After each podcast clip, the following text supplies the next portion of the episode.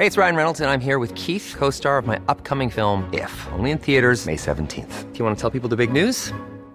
All right, I'll do. Sign up now and you'll get unlimited for $15 a month in six months of Paramount Plus Essential Plan on us. Mintmobile.com slash switch. Upfront payment of $45 equivalent to $15 per month. Unlimited over 40 gigabytes per month. Face lower speeds. Videos at 480p. Active Mint customers by 531.24 get six months of Paramount Plus Essential Plan. Auto renews after six months. Offer ends May 31st, 2024. Separate Paramount Plus registration required. Terms and conditions apply if rated PG.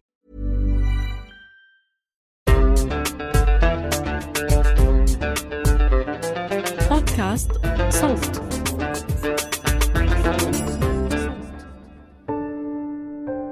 في حزيران العام الماضي وجه الملك عبد الله الثاني رئيس الوزراء السابق سمير رفاعي برئاسة اللجنة الملكية لتحديث المنظومة السياسية واللي كانت أجندتها وضع توصيات على عدد من القوانين السياسية والإدارية وكان من ضمنها مشروعي قانون البلديات واللامركزية السابق. خلال هالحلقة رح نحاول نناقش مخرجات لجنة الإدارة المحلية المنبثقة عن لجنة تحديث المنظومة السياسية لقانون الإدارة المحلية والتوصيات اللي خرجت فيها هل كانت هاي التوصيات في محلها؟ وهل تم تطبيق أي منها في القانون اللي جرت على أساسه الانتخابات البلدية الأخيرة؟ أهلا وسهلا فيكم في سابع حلقة من بودكاست البرلمان في موسمه الخامس في هالموسم رح نتعرف أكثر على مجالس البلديات والمحافظات. نفهم دورهم في حياة المواطنين الأردنيين بالإضافة لمناقشة أهم القضايا اللي بتهم الشأن العام في الأردن. تضمنت اللجنة الملكية لتحديث المنظومة السياسية عدد من اللجان الفرعية منها لجنة الإدارة المحلية واللي ضمت 15 عضو. ركزوا في عملهم على مناقشة القوانين المتعلقة بالبلديات واللامركزية. لكن المفارقة أن الحكومة أرسلت مشروعي القانونين لمجلس النواب قبل أن تبدأ اللجنة مناقشتها وتخرج بتوصياتها. الأمر اللي علق عليه عضو اللجنة الملكية والعين جميل النمري بقوله. أنا بقول كانت مشكلتنا مع قانون الإدارة المحلية أنه استبق توصيات لجنة التحديث السياسي. لأنه من بين اللجان المشكلة كان هناك لجنة للإدارة المحلية وهي قدمت أفكار وتوصيات ومقترحات لم تكن واردة في قانون الإدارة المحلية يعني تطويرية بصورة عميقة وديمقراطية وتقدمية. هذه الأفكار لم تجد طريقها إلى القانون لأنه القانون كما قدمت الحكومة أصبح بين يدي مجلس النواب قبل أن تبدأ لجنه التحديد السياسي أعمالها ومجلس النواب أقر القانون تقريبا كما جاء من الحكومة وبذلك وجدنا أنفسنا نجري انتخابات بقانون لا يشكل جزءا من رؤية مشروع التحديث السياسي. لكن شو موقف النواب من إحالة المشروع لهم قبل تضمينه بتوصيات اللجنة الملكية؟ تواصلنا مع النائب حسين الحراسيس واللي بيعلق جرت العادة إنه الحكومة بتشتغل بمعزل عن كل اللي حواليها. بمعنى اليوم لما الحكومة بدها تعدل على قانون أو مشروع قانون جديد أو مشروع تعديل على قانون ما بتجري مشاورات مع الناس ذات العلاقة مع المؤسسات مع الهيئات مع مؤسسات المجتمع المدني حتى مع مجلس النواب لمجرد التشاور حتى يطلعوا بصيغة توافقية ما بنشوف هذا الحكي. دائما الحكومة بتشتغل بمعزل عن كل اللي حواليها وكأنه هي يعني صاحبة الولاية وصاحبة القرار وهي اللي تعرف الصواب والبقية ما بيعرفوش شيء وهذا الحكي مش صح. عادة التشاور بيؤدي لنتيجه أقرب إلى الصح مع المؤسسات والهيئات والأشخاص والجهات ذات العلاقة نجد دائما إنه الحكومة بمعزل عن هذا الحكي. مش بس بقانون الإدارة المحلية بكل القوانين اللي بترسلها لمجلس النواب أو مشروع تعديل القوانين.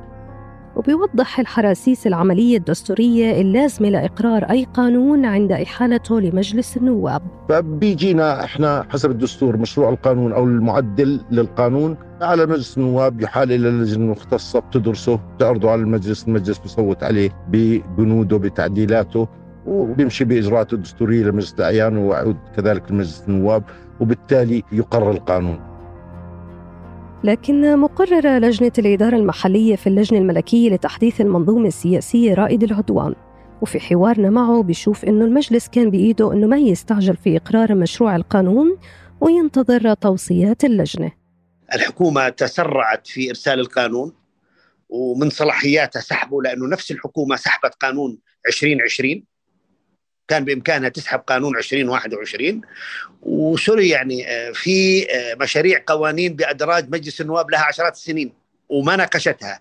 فمع احترامي لرأيه لا آه، مجلس النواب أعتقد ما بقول هو brake للحكومة بقدر أقول هو غيار عكسي.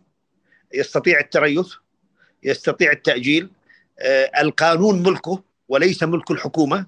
عند تحويله للحكومة، الحكومة لها صلاحية السحب لكن يجب أن يكون ذلك مبرر وفقا للاجراءات الدستورية والقانونية، لكن آه، أعتقد أنه كان بإمكان المجلس النواب آه، يعني مجلس النواب كان له رأي سياسي في عمل اللجنة وفي تشكيلة اللجنة وبالتالي هو الذي ما أسعفنا في عملية تأجيل النقاش، إحنا كنا كل طالبين والتريث مش طالبين لا الغائه ولا غيره، كان بإمكان اللجنة القانونية تحط عليه هولد لا تلغيه ولا غيره.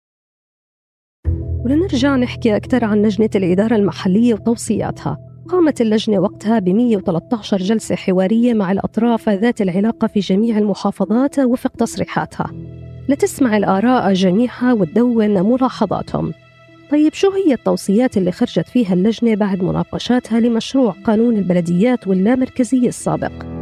وضعت اللجنة ثمان أهداف استراتيجية. كانت منها على سبيل المثال تمكين الهياكل المسؤولة عن الإدارة المحلية وبناء قدرتها وترسيخ مبادئ المحاسبة والشفافية والمساءلة والمشاركة الشعبية في الإدارات المحلية كنهج مستدام. أيضا نقل متدرج لمجموعة من الصلاحيات من المركز للإدارات المحلية وتحديث التشريعات الناظمة للإدارة المحلية. ضمن هاي الأهداف خرجت اللجنة بعدد من التوصيات المقترحة للتشريعات المرتبطة بتطوير الإدارة المحلية لكنها بتتم عبر ثلاث مستويات وهي أعمال الخدمات المهام الإدارية والمالية والبرامج التنموية. هاي المهام يجب أن توزع عبر مستويات إدارية متعددة وهي المجالس المحلية والمجالس البلدية ومجالس المحافظات ومجالس الأقاليم. هالتقسيم اللي وضعته اللجنة خرجت من خلاله بعدد من التوصيات. أولها التوصيات الخاصة باللامركزية الإدارية واللي بوضحها مقرر لجنة الإدارة المحلية رائد العدوان. فيما يتعلق في سن الشباب تخفيض سن الشباب. في لأول مرة ينص على أن يكون هنالك حد أدنى للمرأة. درج العرف أن يكون هنالك حد أعلى للمرأة في عملية ما يسمى بالكوته لأول مرة ينص في قانون الإدارة المحلية أن يكون تمثيل المرأة 25% كحد أدنى. وبالتالي هذا سقف عالي يتماشى مع لجنة تمكين المرأة في لجنة التحديث. على مستوى فلسفة العمل البلدي. بالإضافة إلى أنه كانت أول مرة بيتم الحديث عن إدارة محلية متدرجة مراحلياً بحيث وضعت اللجنة حسب العدوان ثلاث دورات انتخابية للوصول للأقاليم التنموية. أما التوصيات المتعلقة باللامركزية المالية فهي حسب العدوان. طبعا إحنا أبقينا على مركزية الإيرادات ولا مركزية النفقات، لكن أن يكون هنالك ال bottom up approach إنه التخطيط من أسفل إلى أعلى، نظام تخطيط الموازنة للمحافظات كان في السابق هنالك خمس معايير و3% بيوزعوهن على الخمس معايير. بمعنى يأتي مخصص مالي لهذه المحافظة 15 مليون. فمجلس المحافظة بده ينفق ال 15 مليون. هلأ مشاريع غير ليست بحاجتها المجتمعات المحلية لازم ال 15 مليون ينصرفن. هون إحنا قلنا لأ المحافظة تحدد أولوياتها وبنربطها بدليل الاحتياجات الذي أقر ببداية الدورة الأولى لمجلس المحافظة ويتم أخذ هذه المشاريع من هذا الدليل على سنة أولى سنة ثانية سنة ثالثة فمجلس المحافظة بيرفع مشاريعه ويخصص له مخصص مالي من موازنة المحافظة مش العكس. هنا بيظل مجلس المحافظة بيحدد مشاريعه ما بتوسع بالمشاريع. وبيظل السؤال ما الذي أخذ من توصيات اللجنة وضمن في قانون الإدارة المحلية؟ أخذوا التسمية قانون الإدارة المحلية بس. بس ما أخذوا غيره. يعني يعني أختي أكبر خطيئة ارتكبناها بحق الشعب الأردني إلغاء مجالس المحلية. كيف نستطيع أن نمكن المرأة إن لم نخلق لها هيكل تنظيمي منتخب قريب من حيها؟ هي تشعر فيه. أيضا خرجت اللجنة بتعديل التشريعات المرتبطة بنموذج الإدارة المحلية المنشود وعددها 16 قانون ونظام توجهنا لعضو لجنة الإدارة المحلية في لجنة تحديث المنظومة السياسية وائل السقة لنفهم أكثر عن نتيجة هالتوصيات إنه لو كان هنالك جدية في هذه التعديلات ما رشح عن لجنتنا لجنة الإدارة المحلية يجب أن تكون على جدول أعمال مجلس النواب فورا إن كانت إصلاحية لكي تستدرك وإلا ما الفائدة منها؟ وما الفائدة أن نبقى آه، أن يخرج القانون البلديات أسوأ من سابقه ومجالس المحافظات لا ترقى ولا تحصل على هذه الإصلاحات التعديلات الإيجابية التي طرحناها وأن نبقى ندور في فلك واحد. لابد صاحب القرار أن يراجع نفسه وأعتقد أن إذا استمر الحال هيك فيأس الناس سيكون يصل إلى ذروته. في سؤالنا اللي دائما بتكرر حول الهدف من هاللجان يعني شو الهدف اللي بيسبق له صانع القرار من تشكيل واستمرار تشكيل هاللجان؟ فبيجاوبنا السقة وكأنه يريد أن يمتص نقمة الناس يريد أن يوجه رسالة للخارج أننا إصلاحيون وهذا طبعا يلقى أذن صاغية في الولايات المتحدة والاتحاد الأوروبي واللجان المانحة أن هنالك إصلاحا يحدث. ولا ندري ما اللغة التي يذهب بها هناك وما الصورة التي تنقل هل هي واقعية عما يحدث أم آه، ظاهرية شكلية. توحي أن إصلاحا كبيرا حصل في الأردن ولكنك كأنك يا أبا زيد. ما غزيت زي ما قلنا رئيس اللجنة. في النهاية يبقى السؤال معلقا. هل سيتم الأخذ بتوصيات اللجنة عن تعديل قانون الإدارة المحلية؟ أم ستذهب المخرجات أدراج الرياح؟ كما ذهبت مخرجات باقي اللجان المشكلة عبر سنوات.